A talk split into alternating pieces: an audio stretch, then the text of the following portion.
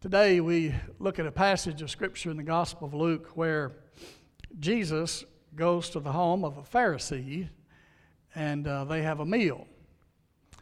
Now you have to imagine in those days it was not uncommon for passerbys to stop in and to see what's going on, uh, to leave the door open, maybe perhaps even to share some of the meal with passerbys. And the passerby in this passage is a, a, woman that has a reputation, not a positive one, but of one of immorality.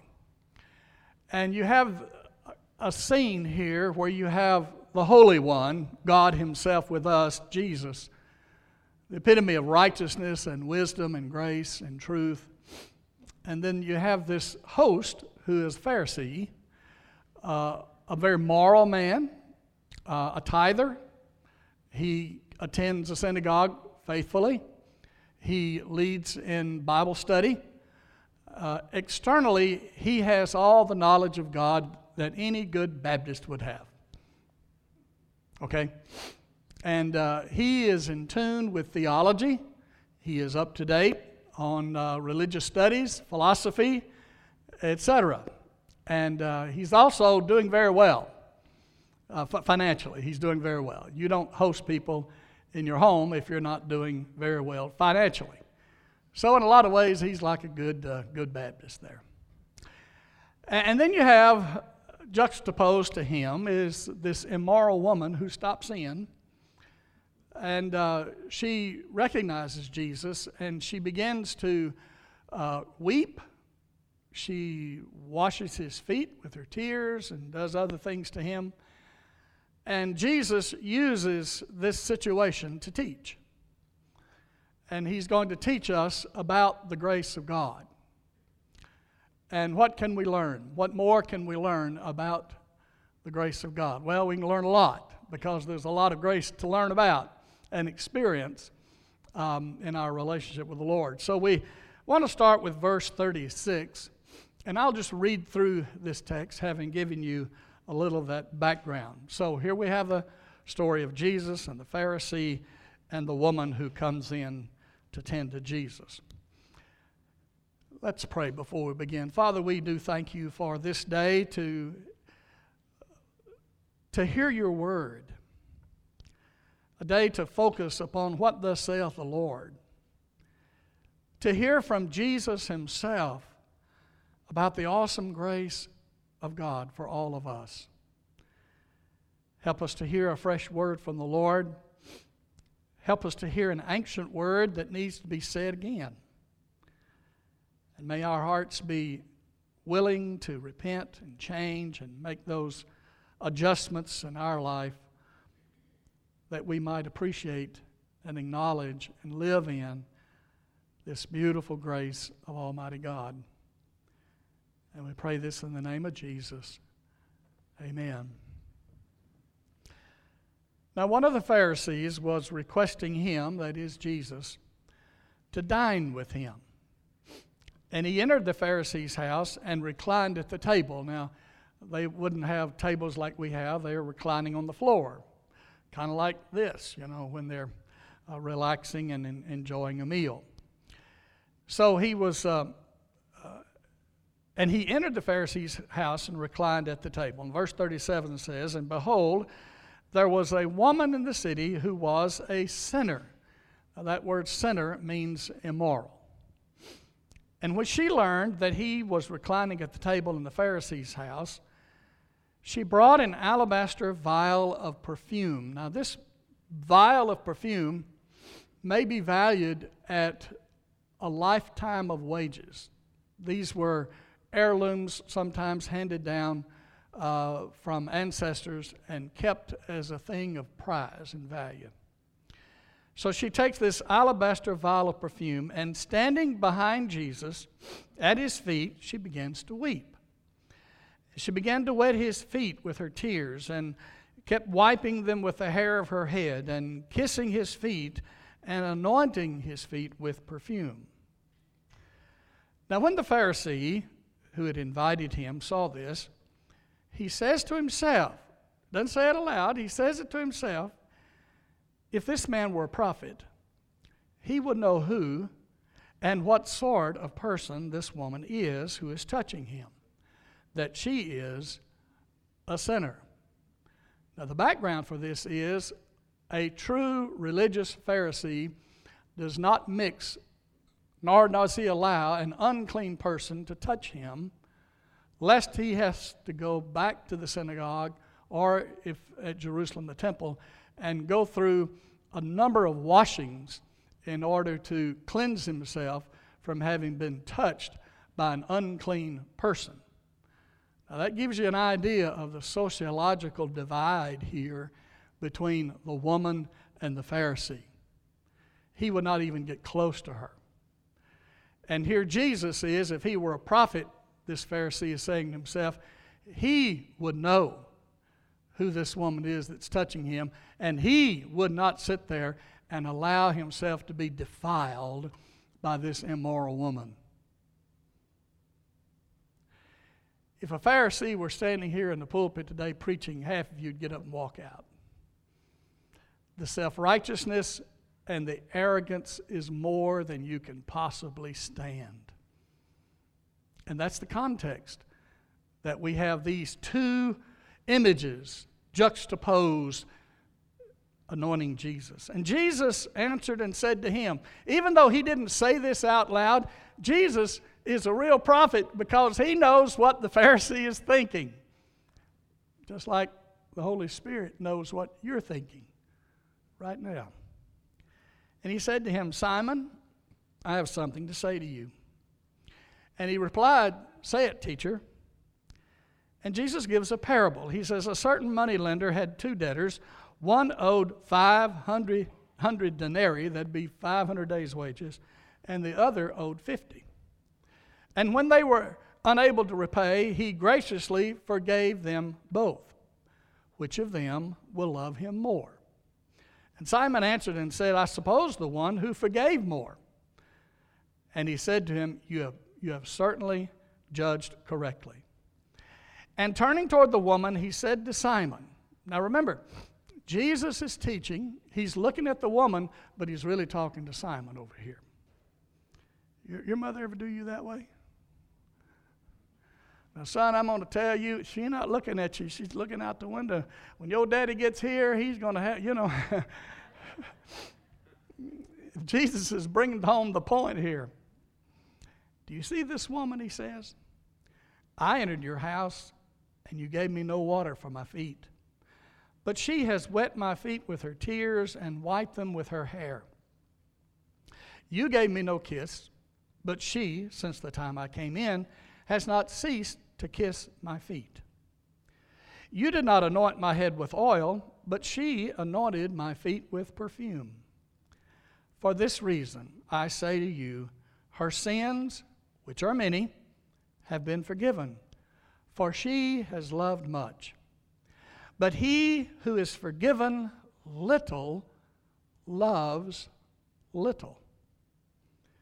And he said to the woman, Your sins have been forgiven. And those who were reclining at the table with him began to say to themselves, Who is this man who even forgives sins? And Jesus said to the woman, Your faith has saved you. Go in peace. Today, I want to talk about loving Jesus more in public view. Loving Jesus more in public view. I told y'all the other day I don't preach old sermons. I've never preached on this passage either. But the Lord brought it to my attention this week, and I've learned so much, and I hope that I can share some of those insights with you. Loving Jesus more, which is what she did, but in public view. And the theme of our message goes like this Our love for Jesus will be demonstrated in obvious ways. If we really love Jesus, it's going to show, it's going to be public, and it's going to be in obvious ways. One of the ways that we will demonstrate our love for Jesus is that we will have an appreciation for the magnitude of God's grace. To be forgiven by God is to receive the grace of God. That word in the Old Testament is the Hebrew word chen. Now, when you say that, you might want to say it, but don't say it to your neighbor because there's a little guttural spit comes out when you use that Hebrew chen. Um, chen in the Old Testament Hebrew means favor. Something that is offered or given to you even though you don't deserve it. Uh, we see in the Bible that God is a God of chen. God is compassionate, the Bible says in Exodus. He is chen, He is gracious. He's slow to anger. He's overflowing with a loyal love and a faithfulness to us. We see it uh, in several instances in the Old Testament. We see it in the life of Esther. You remember when Esther went to the king and she said, If the king has found chen in me, if the king has found favor with the queen, would you spare the lives of the Hebrew people? And because he had chen or favor with uh, Esther, uh, he protected the Hebrew people. We see it when Jacob, uh, after 20 years of tricking Esau, his older brother, uh, they met up on the plain, and Jacob uh, prayed to his brother Esau that he would be chen with him, that he would be gracious with him. He said, May I find chen in your eyes. Even though he had tricked him, he wanted to find favor in his brother's eyes. In the book of Psalms, over 40 times, the people of God pray for God's graciousness, God's grace upon their lives. And people cry out to God when they are sick in the, in the Psalms, uh, when they are in danger in the Psalms, when they are isolated uh, in the Psalms. Uh, somebody said, uh, All of the Bible speaks to us. Now, hear this. Write this down if you hadn't written it down. All of the Bible speaks to us but the Psalms speak for us. They say it for, for, for us. And, and, there are times when we feel isolated from each other, like during the COVID crisis. The mental challenge of the COVID crisis is huge and it's real. And, and we cry out to God God, look upon us with favor. God, give us a vaccine. God, deliver us from, the, from this awful pandemic that we are living in. Or when we are ill, we call out to God God, change my circumstances. Heal me from this disease or this illness that I'm having. We often call out to God when we're in danger. Our, life is threatened, or, or something may be going on that's threatening us, and we want to escape. And we call out to God like the psalmist, and we say, Lord, look upon me with favor. Give me a pass this time. Get me out of this trouble I'm in. We're asking for God's chen, His grace, and His favor. Isaiah said that a time will come, a day will come, that God would someday show grace to His people by delivering them as well as His creation from death and from ruin. That is the grace of God in the Old Testament. And when Jesus came, in the Gospel of John, John says, Jesus was full of grace and truth. He was very God among us, full of charis. Instead of chen in the Old Testament, it's charis. It's where we get the word grace. Uh, in fact, it's where we get the word charismatic. Uh, charis in the New Testament. Uh, Jesus was full of God's grace and God's truth. The Bible says that the grace of God for you and for me is as vast as the ocean. Vast as the ocean. I don't know if you've ever tried to swim in the ocean or not, but I, I have, and I've swallowed a lot of salt water. And I'm telling you, it's, it's hard to get, to, get, to get rid of that salt water. And I cannot imagine a whole ocean being like the grace of God instead of being salt water, being fresh water and me being thirsty, and God saying, I've got all the water you want. Jesus said to the woman at the well, You can drink from this well, and it's more than you can, can uh, exhaust. God's grace for you and me is more than we can exhaust. Do we appreciate the magnitude of God's grace? Apostle Paul said that God sent me to preach this unfathomable. You can't measure it, this amount of the grace of God. That's what he was called to preach. So, as we, we look at this story here today in Luke chapter 7, we have to ask ourselves are we like the Pharisee or are we like the immoral woman? Which are we? Which of these two acknowledged the magnitude of the grace of God that was reclining at the table? Was it the Pharisee? I hardly think so. Was it the immoral woman? You betcha. Because she did some things that demonstrated her love for Jesus and her appreciation for what Jesus had done for her. Perhaps there was a time before Jesus went to the home of Simon for this meal that he encountered this woman. Perhaps she was uh, caught in the sin of her lifestyle. And having done so, she was embarrassed. she was ashamed. Uh, she lived in a trapped life. Let, me, let me share this with you. Women do not choose to be as a career in human trafficking. Are you listening to me? Women do not choose as a career to be in human trafficking. And this woman was caught in human trafficking. And the shame and the embarrassment of having been caught in that was the world that she lived in. Now you know why people turn to drugs. Now you know why people turn to other numbing measures. Now you know why so many people commit suicide. Because they see no way out. And she had some kind of encounter with Jesus that she experienced dignity, that she experienced respect, that she experienced the love of God.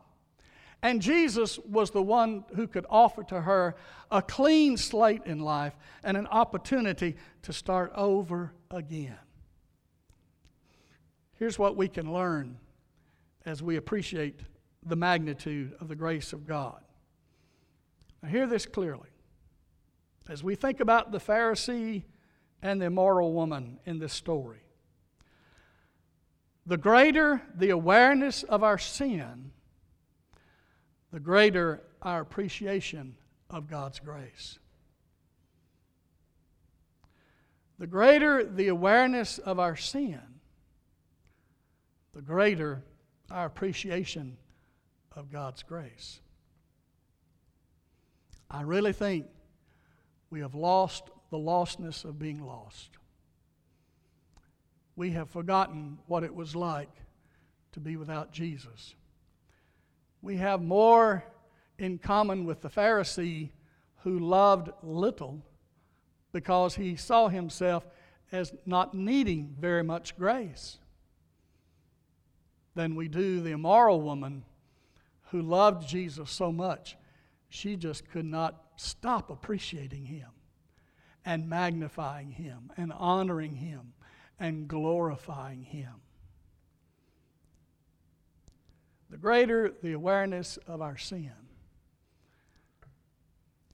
I think we can get pretty callous about ourselves and our and caught in our own traps of self-righteousness because we like many Pharisees would say and pray in the temple, God, I thank you that I'm not like other people, those other sinners out there.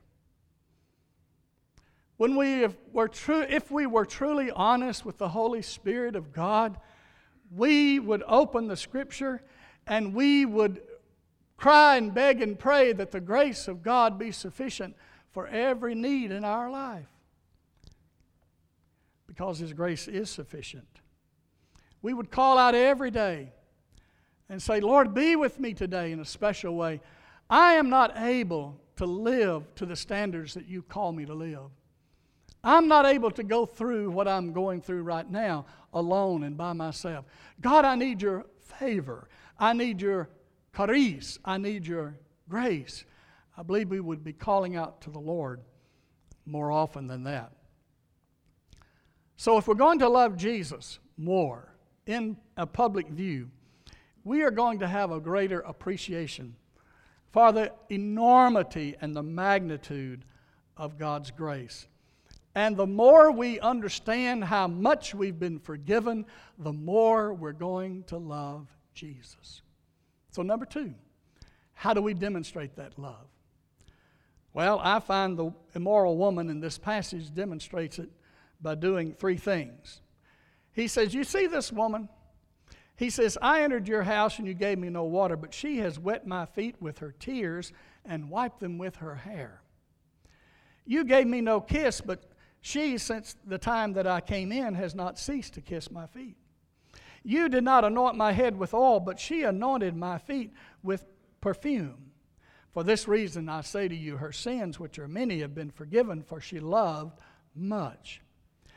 This woman has a generosity about her that is um, scandalous.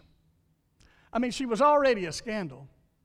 But who would dare take a life savings and just break that alabaster uh, vial open and pour it out and anoint it upon Jesus Christ when she could have sold it for a lot of money and done something else with her life? What she valued most in this world was her relationship to Jesus Christ more than anything that she owned or had in her personal possession. That sense of generosity is like God. The more generous we are, the more we are like God Himself. And she doesn't do one little thing for Jesus, she continues to serve him and honor him and serve him and honor him and serve him and honor him. Be honest with me. How many of you woke up this morning and said, I guess I ought to go to church today?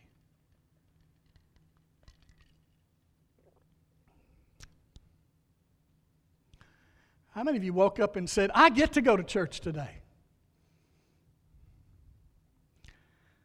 How many of you on Sunday say, Well, I should, I guess? The rain's not too bad, the snow's not too bad, if this or that's just right. The ball game doesn't come on until 6:30. Maybe I can work in an hour at church. This woman, in her generosity, would not let anything stop her from serving the Lord and honoring Him and giving to Him. Because she understood the deliverance of God's grace, like Paul wrote in Colossians chapter 1, verse 13. For he delivered us, Paul says, from the domain of darkness. Remember, I talked about the, the trap that this woman was in? You and I are trapped also. If we commit one sin, we are trapped in it, and death is our only destiny. But because of the grace of God, we have been delivered. The trap door has been opened. We have been rescued. We have been uh, redeemed and set free by the grace of Almighty God. Because where, watch this, because where sin abounded, grace abounded even more. There's nothing that can stop the powerful redeeming grace of God. And Paul would say, I am what I am by the grace of God. Which leads me to the third and final point. What became of this woman? I wonder what became of her. I'm happy today to talk about this freedom that she had to walk now and serve the Lord in public view with her head held high. Not in shame or embarrassment, but a different path. A path of service and love and virtuous living. Yes, virtuous living. The Bible talks a lot about, in the Apostle Paul's teaching, about the freedom that we have in Jesus Christ.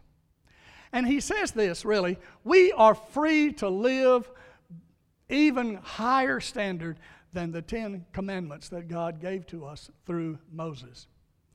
We are free. There's no law, there's no limit to the law of the love of God. We don't have to live by rules and regulations and make sure that we meet the minimum standard. We live in a freedom to love as God has loved us. And we live in this freedom of virtues and values. This is the change that took place in this woman. She didn't leave this um, dinner experience and go out to her old lifestyle. She went on, as Jesus said, in peace. Go in peace, he told her. To have shalom or to have peace is to have your act together, it's to have a completeness in your life, it's to have a, a balance of, uh, of, of health, a balance of spirituality, a balance in your relationships with other people. It is to live a life of virtue and values. And if we need the grace of God in our society today and to change our society for the good, we need the grace of God. And it will not come through laws. It will not come through budgets. It will not come through politics. It will only come through the gospel of Jesus Christ. It is only the gospel of Jesus Christ that restores God's standards of virtues and values that we live in the freedom that He intended for us to live in by His grace. Let me share with you 10 virtues and values that you can walk in publicly as you follow Jesus as your Savior and your, and your Lord. We might call these habits of the heart. Now, there's a bunch of guys going to be clashing it out on the gridiron tonight, and they're all after the same thing a ring. and that ring signifies that they are the best team in the football league. Every one of those guys has developed a habit of the heart. And those habits are habits that they've been doing for a, since they were kids. And that's to develop and train their body and their muscles, their mind, their focus, their, their attitude, their concentration to the game of football. If you're going to be a follower of Jesus and a disciple of Jesus, and you're going to enjoy the life that God's called you to, He has some habits. Uh, he has some habits of the heart that you and I need to have. I'm going to give you 10 real quick. I won't take all day. Let's be real quick. 10 winning habits of the heart as you walk now, freed of your past, open to a bright future that God has for you in the grace of God.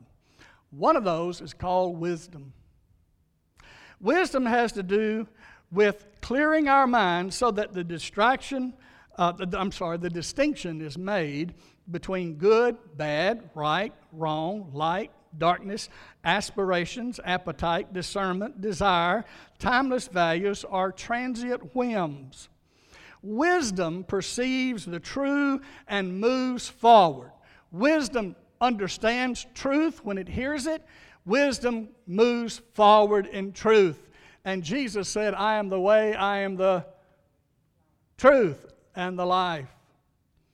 And a person who is wise will implement all the teachings of Jesus.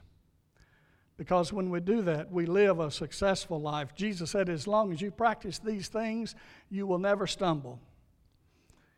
He says, as long as you practice these things, the God of peace will be with you. Are you seeking wisdom or are you seeking self understanding? One comes from God. That's wisdom from above, the Bible calls it. Self understanding and rationale comes from below.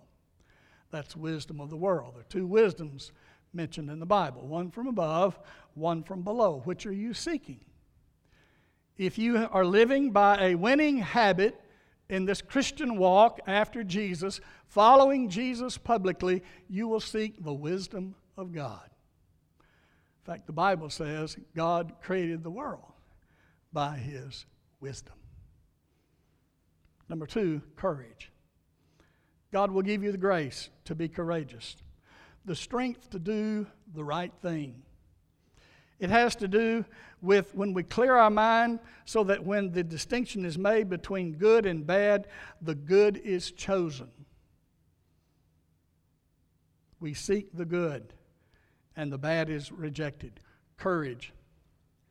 Courage in the face of temptation, courage in the face of peer pressure, courage in the face of being a minority in this world. Church, we are always going to be a minority. We will never win the culture wars. Jesus said, Go and make disciples. And it takes courage to make disciples. Wisdom, courage. Justice is another, mentioned all throughout the Bible, and has to do with clearing of the mind so that everyone is rendered his or her due, and so that obligations assumed are obligations fully discharged. Justice. Temperance is another one.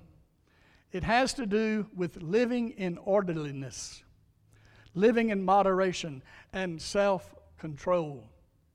And to have the Holy Spirit controlling our life so that we're not living for me, but we're living under the courage of the Holy Spirit. Temperance. Shalom is the peace that Jesus blessed this woman with. And it means to having complete and right relationships. A right relationship with God, and you'll have a right relationship with other people, and peace will reign in your walk as you follow Jesus. Another one to seek is righteousness, a great winning habit of the heart. To do what is right, to do the right wayness. I've defined righteousness before and I'll share it again. Righteousness means God's always in the right. God is always doing the right, and God is always seeing to it that the right gets done. Now, what is right and what is wrong? What is right is what is in God's Word. Righteousness. God will lead you through His grace to live righteously. Another is faith. It is the commitment to go with God. Wherever God leads, you say, I will go, I will follow, I will serve. Another is hope. Hope is the importance of, of believing that things yet to come will come as God's sovereignty works out in our favor. And God's sovereignty always works out in the favor of God's people. Another is love. Uh, to love is to seek the good of other people. And as that guides you in your life as you follow Jesus Christ, you will find that you are a blessing to other people. The tenth one I would mention is patience. Patience is a virtue. Careful that you, when you pray for patience, you'll have many trials to strengthen your patience. But patience is practicing the presence of God no matter what I'm going through. God is with me. I can deal with this because His grace is sufficient for my need. Wisdom, courage, justice, temperance, peace, righteousness, faith, hope, love, and patience. All are winning habits of the heart. And as we are delivered from our sin by the grace of, of God, we continue to walk in God's grace in these habits. And every day, we recommit ourselves to magnify the grace of God in our life and live generously, serve generously, give generously, because in that way, we are more like God. Will you bow your head with me as we pray?